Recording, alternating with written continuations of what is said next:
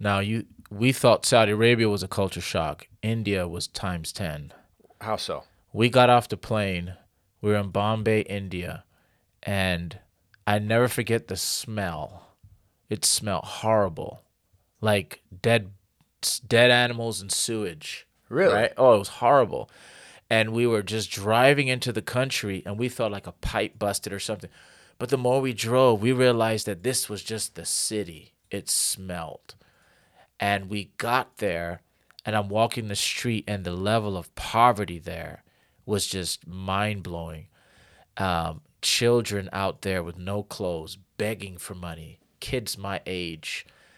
I remember this girl, she had a leather whip like this thick, and she was whipping her back, cutting herself for money.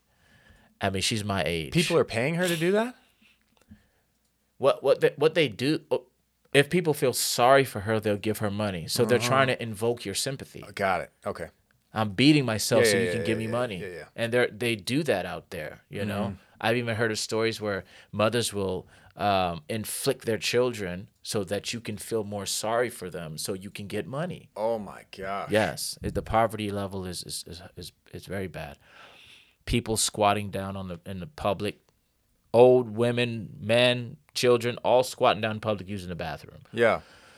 Animals in the street, culture shock. So we were there for seven months. I keep it short. Um, we were bouncing around from village to village, boarding school to boarding school. My father left us, mm-hmm. and he had a couple of people that we didn't even know. Mm-hmm. Um, kind of chauffeur us around different places. Sure. and come to find out he was having an affair at this time you know? Your father. yep. Hmm.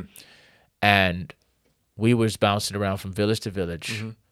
And it was just like me and my brother surviving out there. I didn't brush my teeth for seven months um, i had hundreds of lice in my hair i used the bathroom we would just go to the beach we would just squat down use the bathroom um, I can tell you story after story of how um, we should have died out there, me and my brothers. What do you mean? Just from uh, dysentery, sickness, illness type Sickness, thing? illness. One circumstance, I was in a school uh, called Tadkeshwar, and I was in my room, just a dirt floor. Mm-hmm. And I was so sick that I was just laid out on the ground. The, the whole time for seven months I was there, the only English speaking people that we met happened to be our roommates. Mm-hmm. One guy was from America, and the other guy was from Canada. They're about 15 years old. I'm eight years old. And they are they there for the same reason to Islamic boarding school. Yeah, okay. Right. And I was so sick. The doctors there told me that I had like a malaria. They Mm-hmm. said you probably got malaria. Um, I remember I was so deathly ill. One of those teenagers picked me up, and they walk walked me for miles to uh, the nearest doctor they can find in a neighboring village or town. Mm-hmm. And my brothers were following and they placed me on this table and I, I don't forget this part because it took about eight people to pin me down because when i saw the size of that needle it looked like a sword. They stuck me right in the rear. You know i'm an eight year old kid but they said if i didn't have that i would have died. Antibiotics or what? i don't know what it was. Yeah. you know i was eight years old and they said that, that i probably had malaria.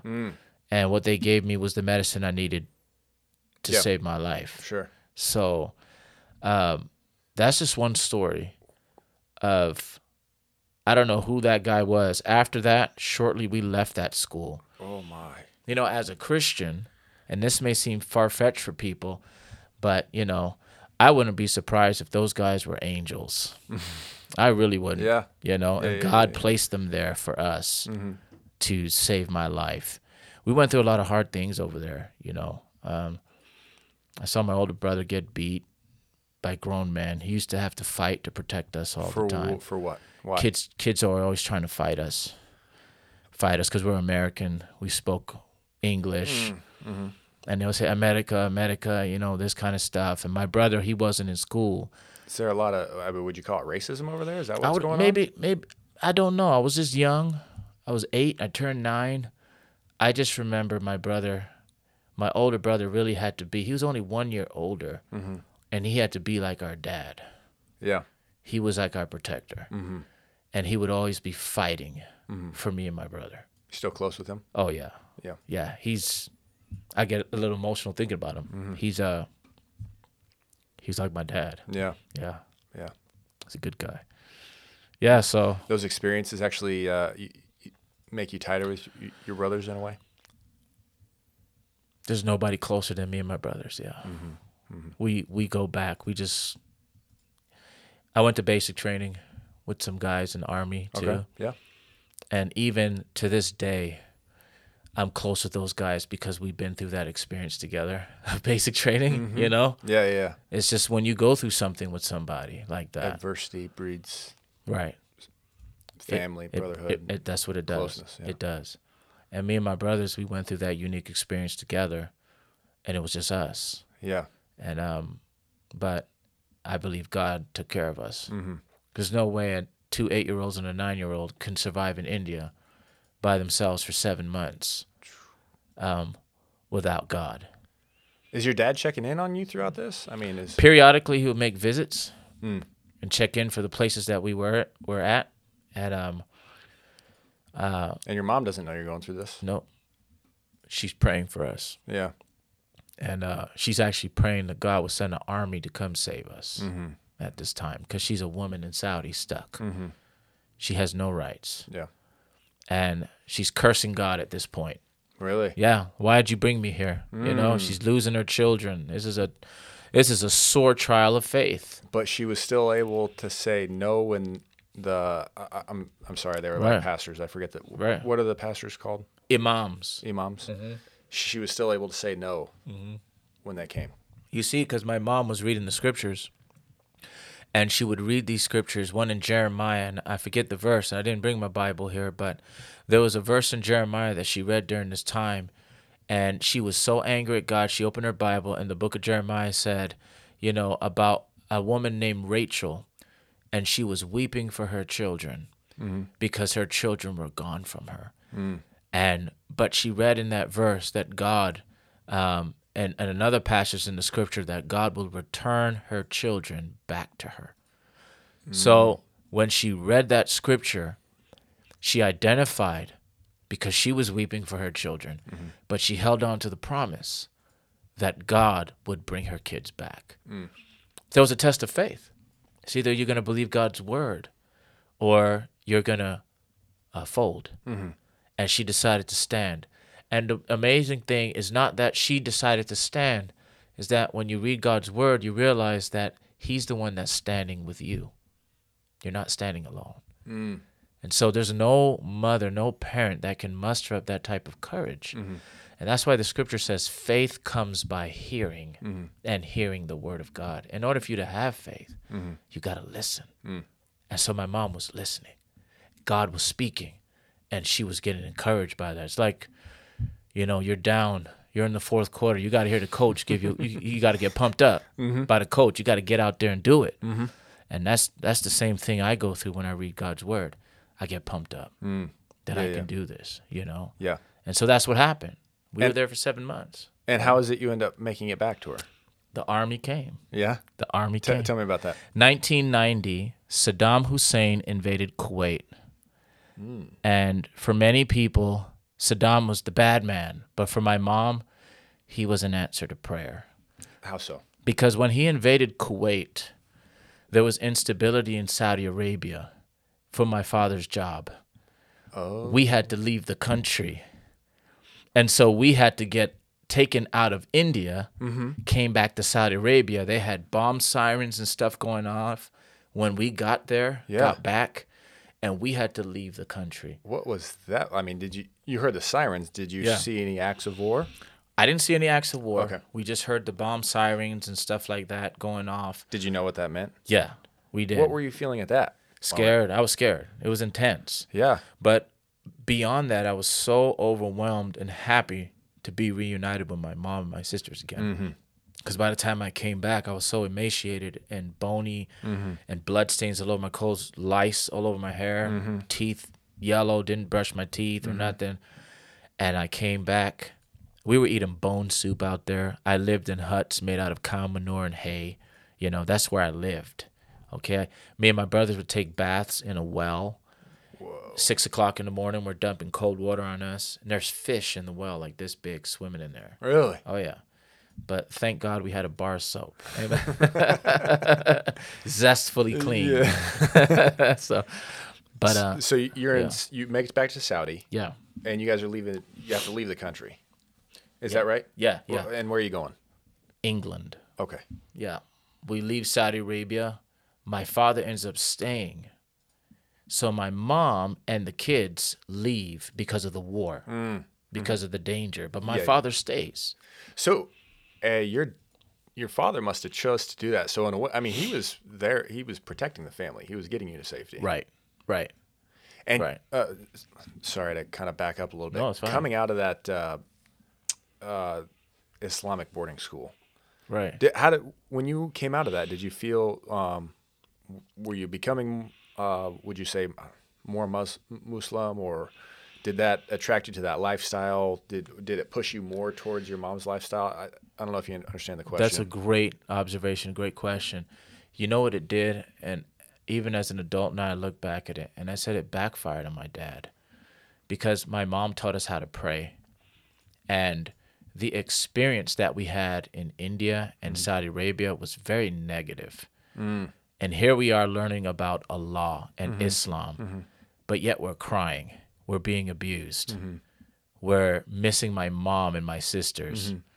I wrote one letter. We wrote several letters to my mom. She only got one, and she still has it to this day. And we're asking mom, we miss our sisters. Can you please send me my He-Man toy, my Transformers? Yeah, yeah, yeah. yeah. You know, I'm eight years old. Yeah. I turned nine years old over there. yeah.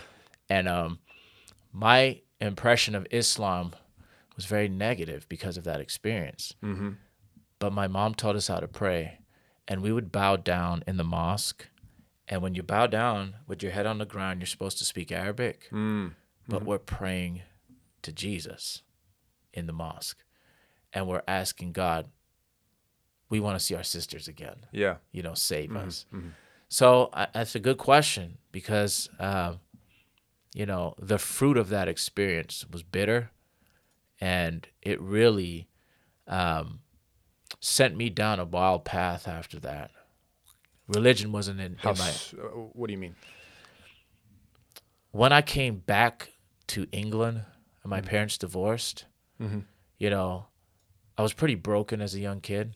You know, I've been through a lot. Mm-hmm. Yeah. you know a lot of abuse over there as well and and just a divorce and growing up as a teenager then i went to england for a couple years single parent my mom and then we went back to united states new york and we're living in this dirty apartment roaches and rats and but it's like a five star hotel compared to india i mean it's, it's, it's luxury um, you know i grew up just listening to rap music and hip hop music, and that became my outlet for a lot of my pain. Mm-hmm.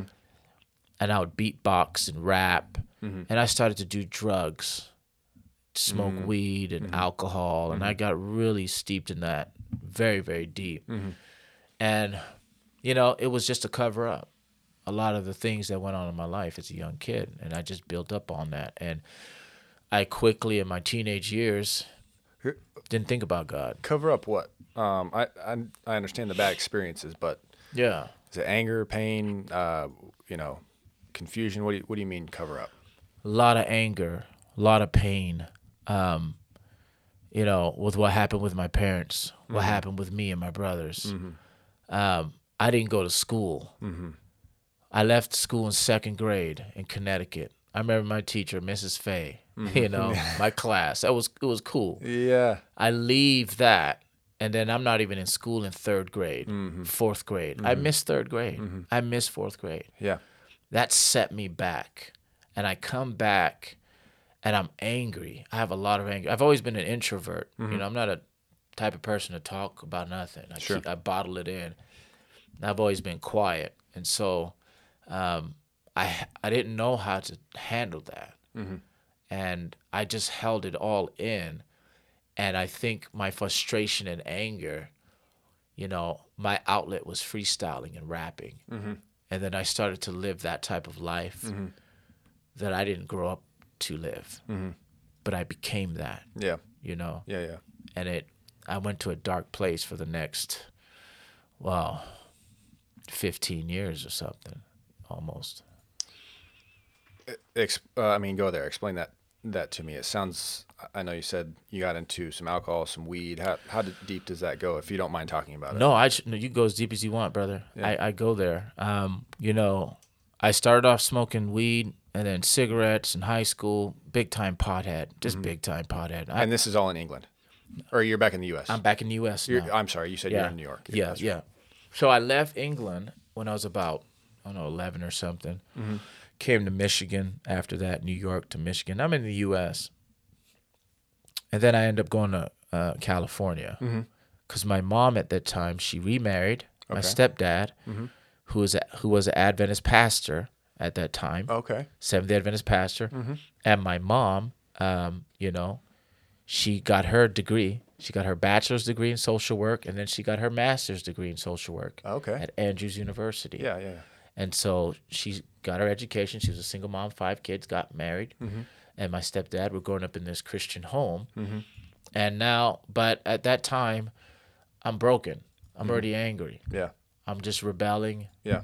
I'm doing rap music, drugs, mm-hmm. and I start going worse and worse and worse. By the time I get to California, I'm I'm a, I'm a pothead. Mm-hmm. I'm drinking. Mm-hmm. I start exper- I, I go to the military after high school. The day I fly out to go to basic training or go to MEPS, I'm high on the plane. Okay. Okay, I don't know how I made it without getting tested, but I made it Yeah. Yeah. you know um, when i was in the military i didn't smoke weed but i drank a lot. Mm-hmm. And so alcohol became my my coping mechanism. Yeah. but i think i didn't i wasn't even aware of what i was doing. I just thought i was just this hardcore rapper mm-hmm. you know? And i was this tough hardcore street guy mm-hmm. rapping and freestyling. That was my identity. It's who i was. Yeah. it really was who i was. Sure. this is what i did. Yeah. And so drinking and, and all that kind of stuff, I started to experiment with drugs in the military. Go out with guys in the Navy at Pearl Harbor. I was there in Hawaii. Would do crystal meth. Whoa. Oh yeah, I'll come back to PT, run four miles. I'm high on crystal meth, running in formation. Oh yeah. Whoa. And then um, afterwards, you know, I'm drunk and I'm starting to experiment with cocaine and ecstasy, and I'm just this real tough guy, right? I get out of the military, and man, I've experimented with all kind of drugs, Yeah. cocaine, and my twin brother, me and him, we're doing cocaine for like six years, and I'm doing it tough. I'm working at a warehouse. I'm working these little uh, jobs that are just beating my body up, you know, and um, I eventually end up on Vicodins and OxyContins, and then I start smoking and doing OxyContins and fentanyl patches, and I'm just hooked on that, you know, for about three and a half years. Yeah, I think I ran out of water here, but I'm all right. Yeah. Uh, Brandon, you mind getting him some more water? Um, so I want to ask another question about that. You said it's a coping mechanism. You said, you know, you're you were angry, you know, you're dealing with all these emotions. But so let's rewind. I mean, there was the divide between your parents. Um, you know, at some points your dad wasn't around. You know, you go to to England, you go come back to the U.S. He he's not around. There was the time in India, um, you know, where you're living in uh, poverty-stricken life. You know, you're you're sick. You're out of school for those years, so you're falling behind. I imagine when you come back to the classroom and you're that far behind, you're probably loss of confidence. Right. Can, so, and maybe it's a combination of all that things, but I'm trying to get to the root of like, what do you think it really was for you? You know, was it the the really uh, controlling lifestyle that that uh, you know your family lived at the time? What what do you think? w- Maybe this is a dumb question, but is it all of those things combined, or was there something that you feel like, man, this is what I, I I had to face and I had to deal with. This this was my problem here. Do you understand the question? I, I if I'm understanding it correctly, for me it was a combination of all those Got things. it. Okay, fair enough. I mean, I was so angry that I was set behind. Mm-hmm. You know, I'm a very type type of person. I'm very particular. In order to Mm-hmm. learn this thing, I want to learn this thing first. Step one, step sure, two, sure. build a foundation. Yeah. Thanks. And I feel like I was very much set back in school, angry about that, angry about A little embarrassment. very embarrassed. Okay. I was. All right. I, I, I was. Yeah. And then I end up coming back to school, and I end up being in fifth grade. I was supposed to be in sixth grade, Mm-hmm. but you know, I was very embarrassed, and I was. But uh, once again, I didn't know how to. I never talked about anything. I just Mm-hmm. Sure. held it in. Sure. Very embarrassed about that. Angry at the fact that you know I didn't have a father in my life. My father wasn't there. Mm-hmm. He would visit maybe once a year. Sometimes he would come to the United States and visit with us, and then Yeah. that's it Yeah. for the summer. Sure. You know, um, So it's a combination. Combination. You said it's all the things added up. Right, Pressure was too much. right, right. Okay, so you, you're experimenting with all these drugs. You're out of the military. You and your brother are doing this for six years. Right. Now you're a pastor. What changed? Man, that's man, you know, after doing all the drugs for such a long time and rapping and living that life, it beat me up. Mm-hmm. Physically, emotionally, mentally, mm-hmm. spiritually. It it just beat me up. Mm-hmm. And I got to the point where I was so addicted to Oxycontin, I was going through withdrawals that I realized that if I didn't have the drug in my system, I wouldn't be able to talk with anybody. Couldn't even drink water. Um, my body chemically was so dependent on it, I couldn't function without it. My digestive system shut down for a month almost. I couldn't use the bathroom because the drugs affected me. Whoa. Holes in my clothes. I'm drooling on myself trying to go to the light rail to, so I can meet the guy to get some pills. They're very expensive too. Oxycontin is one of the most expensive drug habits you can have. And um, this was in the time before they changed the chemistry of the pill anyway, but it got to the point where I was so beat up and in my heart I wanted to get help. But there was no way out. Yeah. I was stuck. And uh, my twin brother was stuck too. I was at my job at the time and um, I was on workers' comp, disability. I worked at this warehouse for 10 years, um, operating a forklift, loading pallets and picking orders and stuff. And um, I was out of work for a while and I could, there's no way I could physically return. I was off of work for almost two years now. Mm-hmm. My body was broke. Mm-hmm, mm-hmm. I'm picking up 50, 50 pound uh, buckets of paint, stacking stacking them on pallets, 36 high. I can barely pick up my arm. Mm. I'm weak. It's 100 degrees. I'm cold sweating. Withdrawals.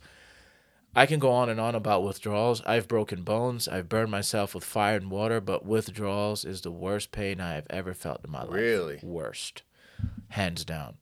Hands down. Worse than being sick in India? Far worse. Really? Far worse. Okay. withdrawals is a brand new kind of pain. Mm-hmm. You don't realize how the Bible says you're fearfully and wonderfully made. You don't appreciate the human body and the physiology until you mess with it. Then you realize how beautiful you were made. When I was going through withdrawals, it felt like somebody snipped a billion of my nerves, and I was so antsy, my bone. It felt like I was going through like a possession or something. You know, um, cold sweating, I'm shaking. Um, it's it's terrible, and it, and every second seems like an eternity. And for you to go through a period where your body readjusts, it it'll take. I mean, to go through the hardcore, it'll be, it'll be like two weeks of no sleep, no eating, um, to go through withdrawals from opiates, and then even to this day, I'm not fully 100% recovered, normal as I should be, and that's years. Really? Yeah, yeah, What do you notice now, if, if you don't mind? yeah. I mean, still, my digestive system is not where it needs to be internally. Um, I think some of my nerves here, my face, um, even how my mind thinks, even how I see things. uh, operate, speech, everything. Mm-hmm. Um, yeah, some just some of the things, Yeah. the consequences. So you said, I mean, this is how bad it gets. You said in your heart you wanted to get help. How did you end up finding help? How'd you get out of that? Well, here's here's my conversion experience story. Okay. Um, my mom at the time, she was having uh, Bible studies at her house Friday night with my stepdad, who was a pastor. And she said to my twin brother, who was crashing out in my apartment on the couch, we're doing drugs. He had two daughters at the time. They would come over to Uncle T's place, my mm-hmm. place, mm-hmm. and see us do our drugs and live that life. I had mm-hmm. microphones, kind of like how you guys got the podcast here. I had my studio. Oh, okay. and we called it the dungeon. And we do our raps in there and drugs. My mom told my brother she said you know um, you're not bringing your daughters to church so i want you to bring them to my house on friday night and i want to take them to church on saturday. And so i was the only one who had a car and my brother would drive in the front seat my two nieces in the back mm-hmm. and uncle t in order for me to drive i have to be high otherwise i can't drive so I'm driving my nieces to my mom's house on Friday night. When I get there, I go through the front door and I'm broke. I have no money. So I'm going to mom's house to see what kind of leftovers she got, what kind of mm-hmm. supplies she got in the cupboards, because I'm living a drug life and I need food, mm-hmm. right? So as I'm in the kitchen and I'm looking for leftovers and I'm just scrounging, I'm hearing in the living room people having worship and they're talking about praise God, thank you Jesus, and all this kind of stuff. And I'm like, man, these people are crazy, right? and then I'm just getting food. But then every Friday, the more I came to that house, the more things started to stir in my heart. Hmm. Because I remember my mom used to tell me those stories in Saudi Arabia. Mm-hmm. And those amazing Bible stories like the three Hebrew boys and mm-hmm. Joseph. And then I started to ask myself, as I hear these people in the living room talking about how good God is, I started to ask myself, you know what? I'm wondering if those Bible stories are just Bible stories, or maybe they can be true and they can help me. And I found myself sitting in the back row of that Bible study, me and my brother, mm-hmm. because we would do drugs and I would go to my friend's house the next day, mm-hmm. and I find out that he died. He has R.I.P. on his truck. I go to my next friend's house. He OD'd and he died. And we're so stuck in this life that we're sniffing drugs on his picture with his wife the next day. No. Yeah. I knew I was dying. Me and my brother tried to get help. Uh-huh. And we were so stuck in this life. And so when I went to that Bible study, it was like my only outlet of hope to save me. So I sat in the back row of that Bible study and I'm high out of my mind. And I start hearing the word of God as the preacher is talking in the Bible study. And there was something about God's word that just started to give me hope. The coach started to pump me up, mm-hmm. and I didn't even know it. that hold on a second, I'm in this sad life, mm-hmm. in bondage. Mm-hmm. One guy after the Bible study, he grabbed me on the shoulder, tight. His name was Lawrence, and he looked at me in the eye and he said, "Yo, T man, oh taste and see that the Lord is good. Blessed is the man that puts his trust in him." And I remember thinking, if this guy don't get his hand off my shoulder, man, this guy's crazy. but I went back home, and it, he bothered me hmm. because I said, you know what? It's either this guy is crazy, or he believes everything that's coming out of his mouth. Mm-hmm. And I went home and I started to just scratch my head, and I used to say, you know, everybody at those Bible studies, they're pretty crazy, but you know what? There's something about them that I never got in the street, at my work. There's something different about them. Mm-hmm. And I started to think about my parents. I said, you know, they go through struggles, but why are they always smiling? Why are they always happy? I'm 29 years old mm-hmm. and I'm miserable. Mm-hmm. I'm mad. I'm going through things. And then it started to hit me.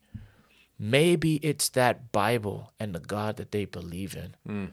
Maybe He's giving them that glow. and maybe I need to get that. And that's what started to turn the wheels in my life.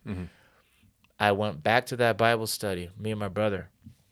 My twin brother, he went through experience uh, when he gave he gave his life to God first. That was huge for me because I was I say I'm the older brother, older brother. I'm five minutes older. You know, as a yeah, twin, yeah, that means a lot. I'm five minutes older, man. Um, I'm five minutes older than him. I went to the army. I'm the tough guy, but I'm in my room sniffing and smoking drugs. Mm-hmm. My twin brother's in the living room, and I hear him reading his Bible mm. in the living room. I hear him humming hymns mm-hmm. that my grandma used to sing mm-hmm.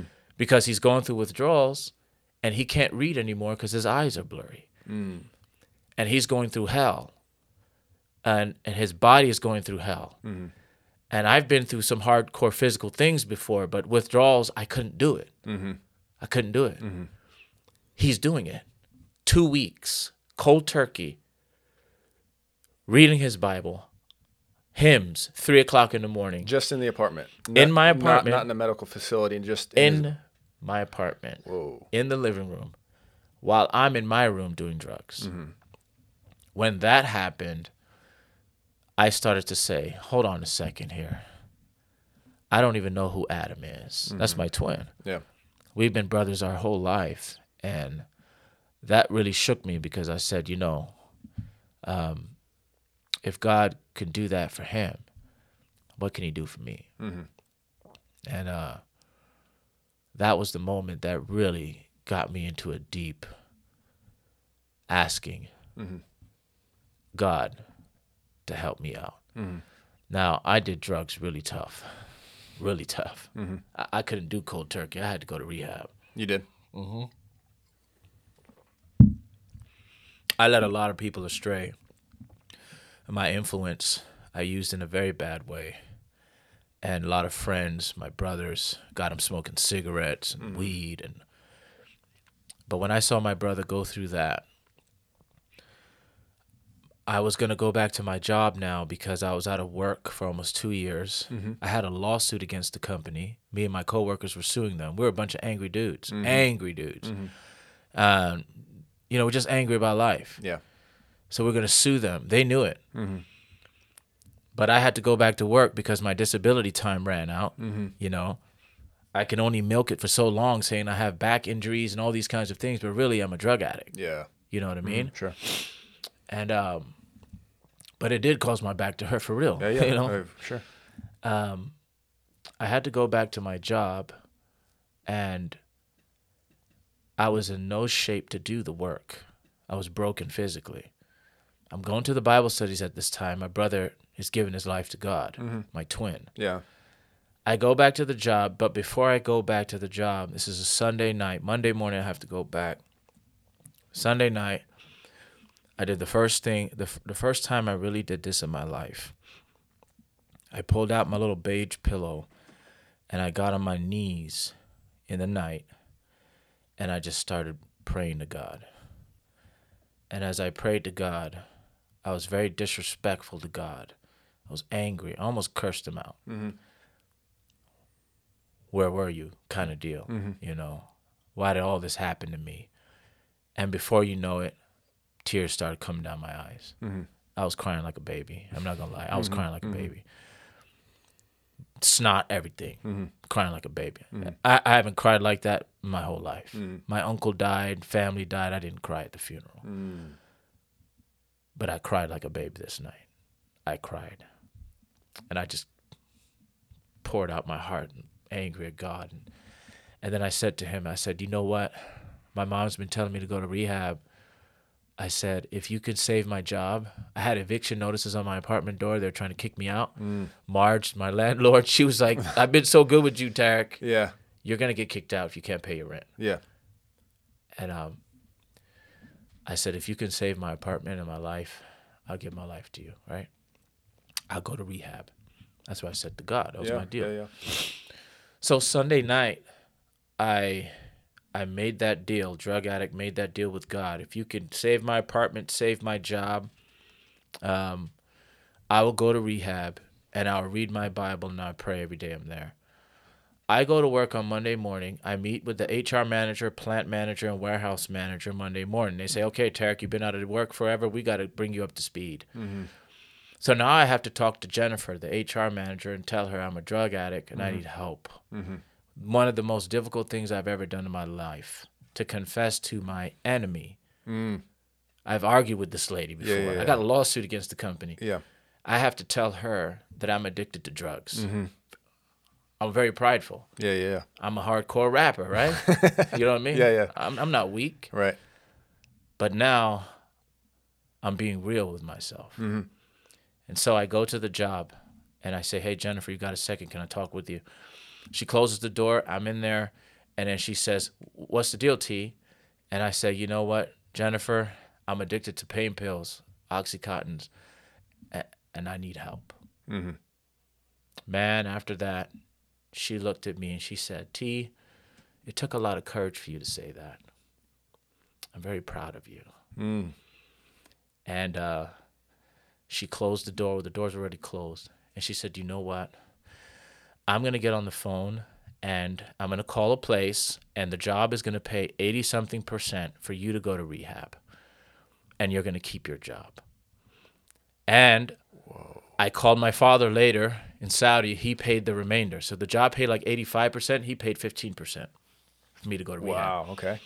That same day when I was in her office, she said, T, let's get on the phone. Let's get the ball rolling. Let's get the process started. Mm-hmm. I went to the room to get on the phone, talk to somebody. Mm-hmm.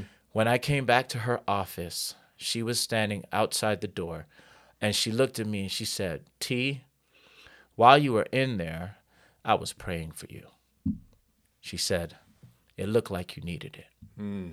She closed the door and she said, You know, T, I know I can get in trouble for saying this. Mm. This is the HR director. Yeah. Yeah. Yeah.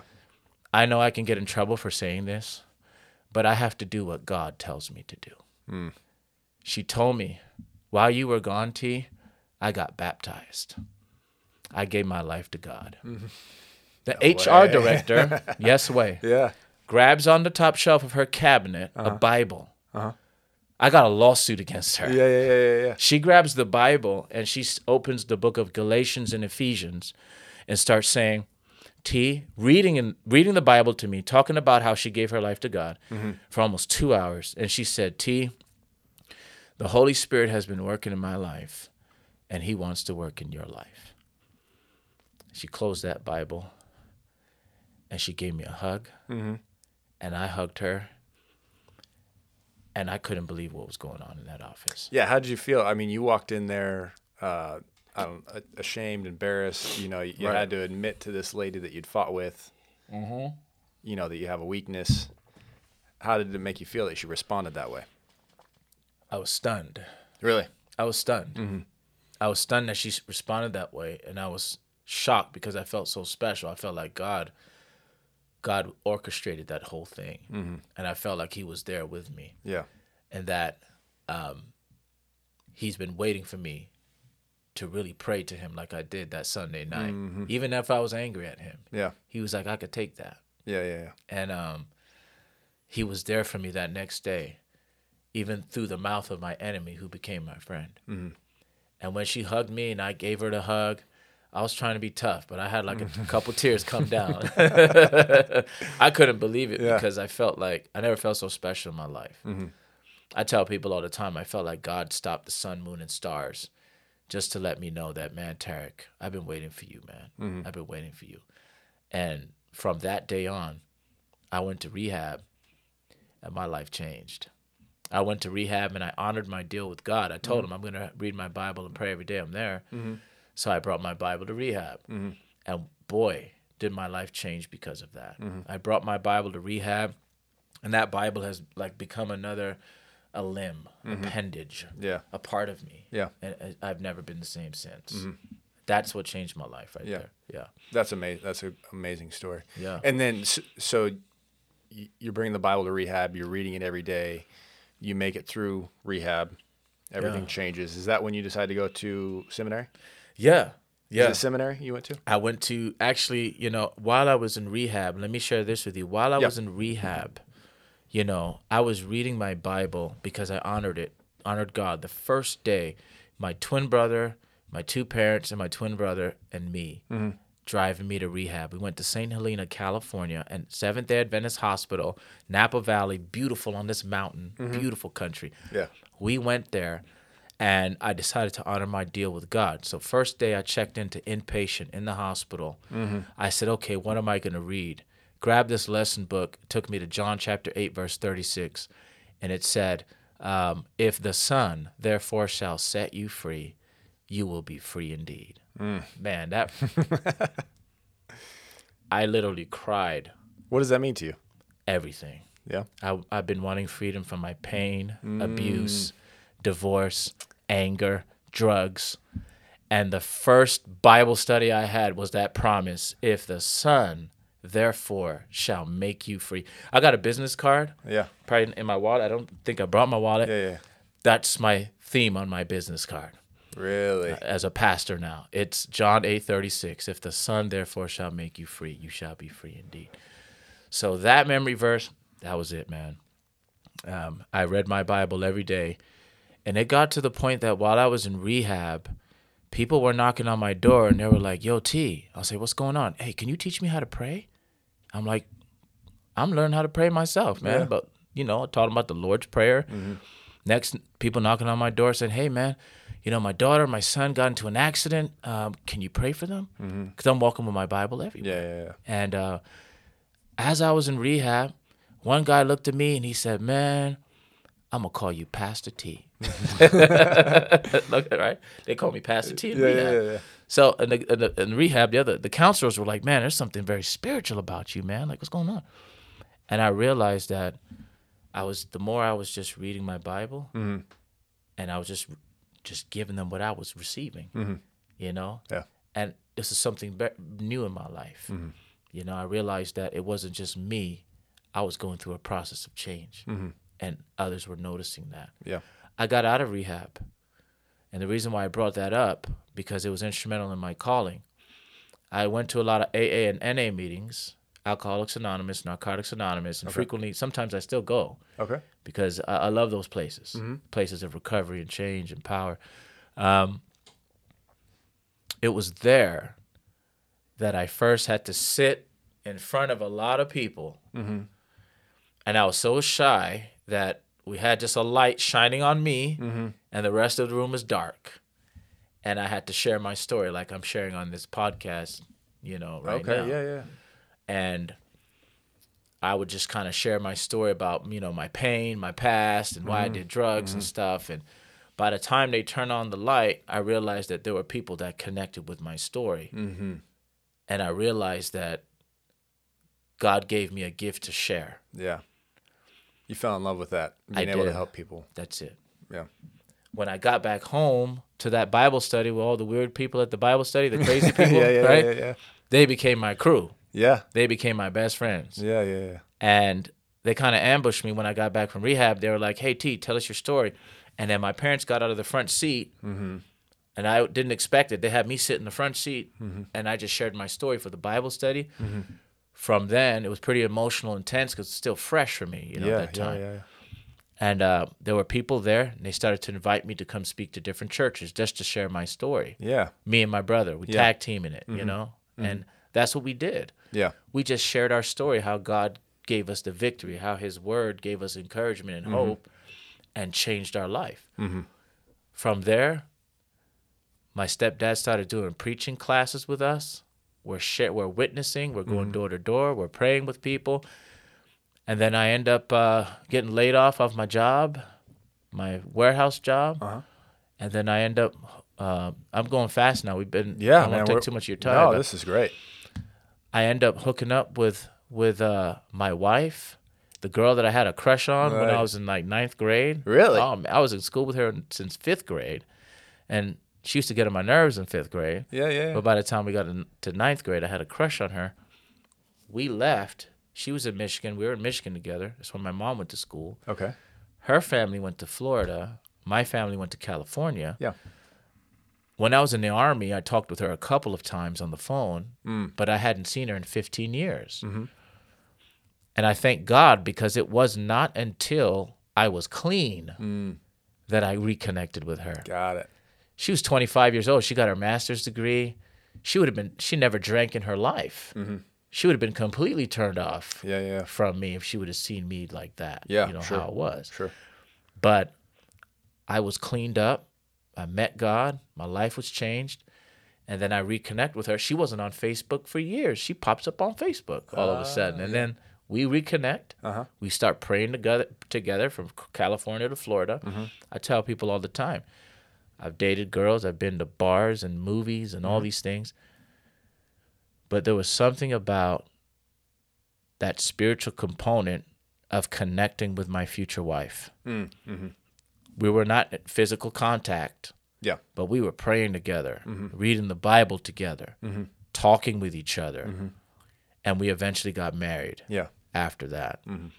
And um, from there, we got I got laid off from my job. She got asked to work at Pacific Union College. Mm-hmm. It's a Seventh Day Adventist college. Okay. Pacific Union College is in Napa Valley. Mm-hmm. It's on the same mountain, right next to the Adventist hospital where, where I went to rehab. Yeah, yeah, yeah. So you're literally driving by the hospital mm-hmm. where I went to rehab to go to the college. Yeah, yeah. I go to college there.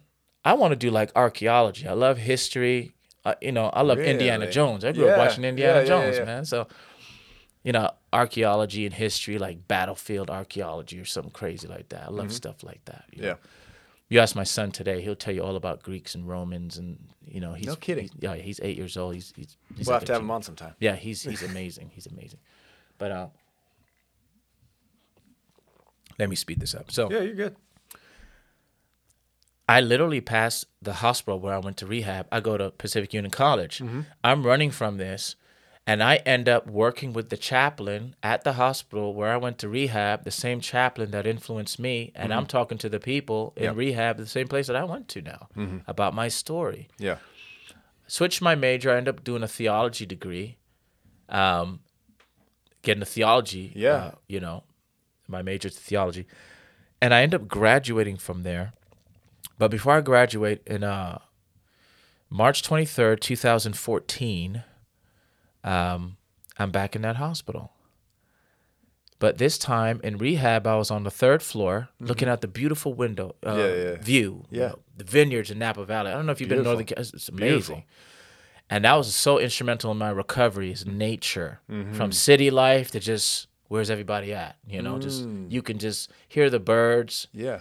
It's very, very instrumental in recovery. This time I'm back in the hospital. I'm not on the third floor. I'm on the fifth floor. Mm-hmm. Because behind me in that room, looking at the same view, Yeah. my son is being born in that hospital. So cool. Yeah. Yeah. So I tell people all the Does all that have special meaning to you? Oh man, I said my son was born in the hospital where his dad was born again. That's cool, man. Yeah, yeah, yeah, yeah. Um, my wife was in there and my son, and I, I, I said, man, there was no way I would have imagined this, that I would be ma- I would marry the woman of my dreams Yeah. and I have a beautiful boy Uh-huh. in this hospital. We leave California. I go to Michigan Mm-hmm. to get my um, master's degree. And I end up going to the same place where my mom first moved to when she was a single parent with five kids to Michigan. Mm-hmm. Yeah, yeah. Same apartments and everything. Really? Yeah So cool. and I get my master's degree from the same place where my mom got hers. And I graduate from the seminary, and I have no idea where I'm going. Uh huh. I just so happened to have an open interview with a guy from Iowa, Yeah, yeah, a yeah. ministerial director from Iowa. Yeah. Iowa was not on my list. If you asked me where Iowa was on the map, I couldn't even tell you. Uh, Ohio? Ohio, Is that the place with the potatoes? yeah, yeah. Idaho, Yeah. some, yeah. And uh, we end up getting picked up by the Iowa Missouri Conference of Seventh Day Adventists. Uh huh.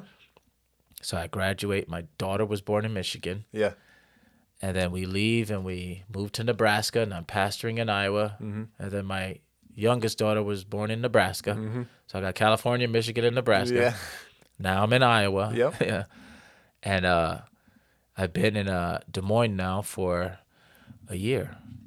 What a cool story, man. Yeah. I'm I'm super glad that I, Yeah. I met you, ran into you, Yeah. uh, that we got to have this conversation. I, Me too. So we've been at it at this for a while. This is by far the longest, and I love Okay, it. I'm This is a great. No, man. no, I'm don't be sorry. sorry. This is a great conversation. I do want to cover just a couple more things real quick.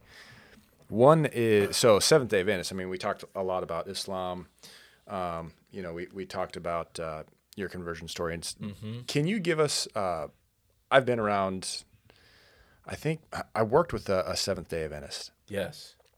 super nice guy, and uh, all all I really remember was I, I believe he was a vegan and like didn't drink caffeine, and they they practiced the Sabbath where they didn't do any electronics or anything. I believe it was from Friday night at dark until Saturday night at dark. I, I believe if I'm if I remember correctly. Yeah, you got it. What what are some hallmarks? It's a Christian denomination. What are some hallmarks of uh, uh, of Seventh Day Adventists? I mean, there's got to be more to it than just you know being vegan and, and Right. uh, yeah. Right, Wh- right. wh- what can you tell me about it real quick? Well, the Seventh Day Adventist Church, I think historically you could we could do some research on that. It was born out of an Adventist movement.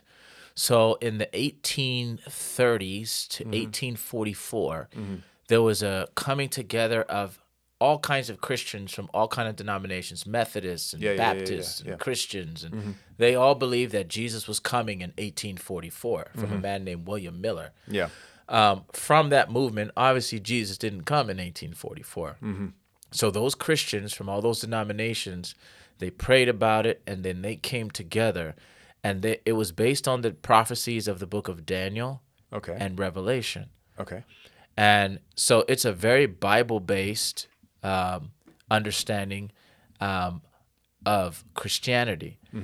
And what a lot of people don't realize is Seventh day Adventists were birthed out of this Protestant movement of all these Protestant denominations that came together to form the Seventh day Adventist Church. Okay. So a lot of the leaders of the Seventh Day Adventist Church, for instance, Methodists, Baptists, Christians, they all came together hmm. and formed the Seventh Day Adventist Church. And it's based on the prophecies of Daniel Revelation, like I said. Okay. And it comes from a, a biblical understanding of what God's message is right before Jesus comes. And the emphasis is found in the book of Revelation, chapter 14. In Revelation chapter 14, it depicts Jesus coming on a cloud with a sickle. Mm-hmm. And right before that, there are three angels mm-hmm. that have messages that have to be proclaimed right before Jesus comes.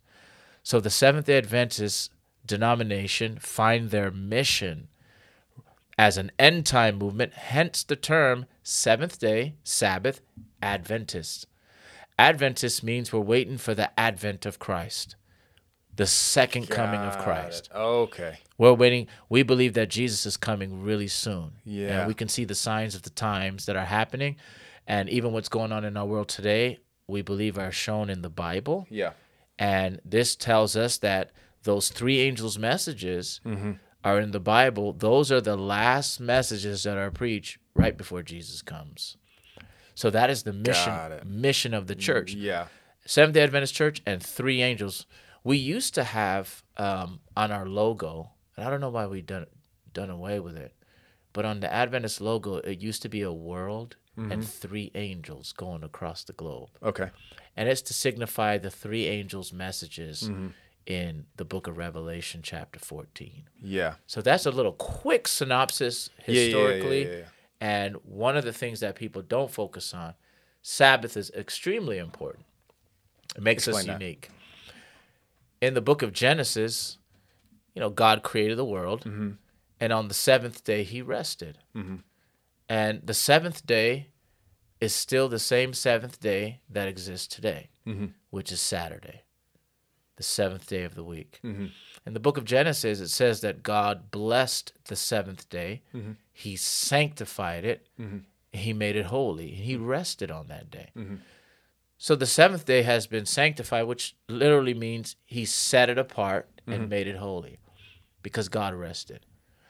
And as Christians, when we read the Bible, in the book of John, chapter 1, Hebrews chapter 1, Colossians chapter 1, there may be somebody listening who knows what I'm talking about Sure. those passages clearly indicate that it was Jesus who created the world. Jesus is the creator. So get this Jesus, after he created the world in six literal consecutive days, rested on the seventh day. He blessed the seventh day and he sanctified it. He set it apart and made it holy. It's different from the other days. So, this is what the Creator did before sin, before mm. things got crazy in this world, before it's dark, dark. Yeah, yeah. This is when he, like God says, everything was very good. So this was in the world. And so, as a Seventh day Adventist now, we believe in keeping not nine commandments, but all 10 commandments. Most people don't have a problem with thou shalt not kill or thou shalt not commit adultery, you know, Yeah, yeah, yeah. or thou shalt not steal. Right, right, right. You know, nine commandments are okay with most Christians, Mm-hmm. But it's that fourth one that was written by the finger of God in Mm-hmm. stone that they have a problem with, Sure. you know. Yeah. But as an Adventist, we believe in all 10 commandments Mm. and that they're still valid. Got it. day. Yeah. That's an excellent explanation, and which I, I at some point I want to go way deeper on this, so I think I might have to have you back Anytime, brother. if you would, Anytime. um, because I, there's a lot of questions I didn't even get to. But I want to wrap up with this. Please. You know, you- you've been through uh, drug problems. You, you got help. You got out of it. I, I believe now you're you minister. I mean, you said you still go to AA and things like that, and that's a big part of your your ministry. Yeah. I don't know who's going to listen to this. Yeah. If somebody's listening to this and they have a problem with any kind of addiction, there's a lot of them out there. What and, and they and they want to make a change. What do they need to do? You know, the first thing that I would recommend to them as a pastor Mm-hmm. and as a Christian, I'm going to tell you to go straight to Jesus. Okay. And this is what I'm going to say about that, especially when you're talking about any problem, go to Jesus. Okay. If you have an addiction, go to Jesus. Mm-hmm. What does that mean? There's a verse in the Bible that says, Come unto me, all ye that are weary mm-hmm. and heavy laden, mm-hmm. and I will give you rest. And you will find rest unto your soul. Now, I like that verse because he didn't say rest unto your mind, mm. rest physically, Yeah, yeah, yeah. emotionally. You need that. Yeah. He said unto your soul. Mm-hmm. Now, without getting too technical or deep, I'll just suffice it to say that that's the deep, deep part. Mm-hmm. It's a spiritual healing mm-hmm. that we all need. Okay. And many of us find different outlets to fill that hole. It can be sports, it could be shopping, it could be athletics, it could be drugs. So we can be quick to look down on the drug addict, but we ourselves are trying to fill the hole with something else. Something else. Yeah. But may I just suggest humbly that only God can fill that hole. Hmm.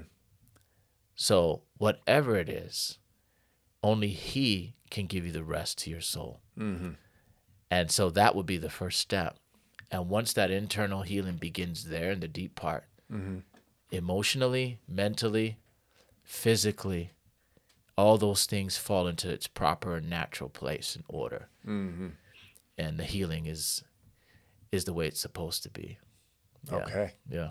That's great, man. Thanks so much for coming on. I had a great time. Thanks for I- having me, I learned a lot Yeah. about a lot of different uh, topics and subjects, but I do want to have you back because there's a lot more questions I need to ask you, Anything. and we brother. just we just need more time. Anything, anytime. It's So- it's a pleasure. Thanks for having me. Do you me. want to tell people where your church is if they want to come check it out? Absolutely. Yeah, I have a church. It's uh, 2317 Watrous Avenue um, in Des Moines, Uh-huh. off of Fleur Drive, right next to the airport. Seventh Day Adventist Church. Yeah. Come check us out. Yeah. Not on Sunday. You check us out on Saturday. Check it out. Yeah. yeah. Yeah. I think I want to come check out a service. Anytime, brother. Yeah, man. Anytime. Yeah. it. Yeah. 1050. We're there. Out there. Yeah. Thanks a lot. Appreciate We're it. done.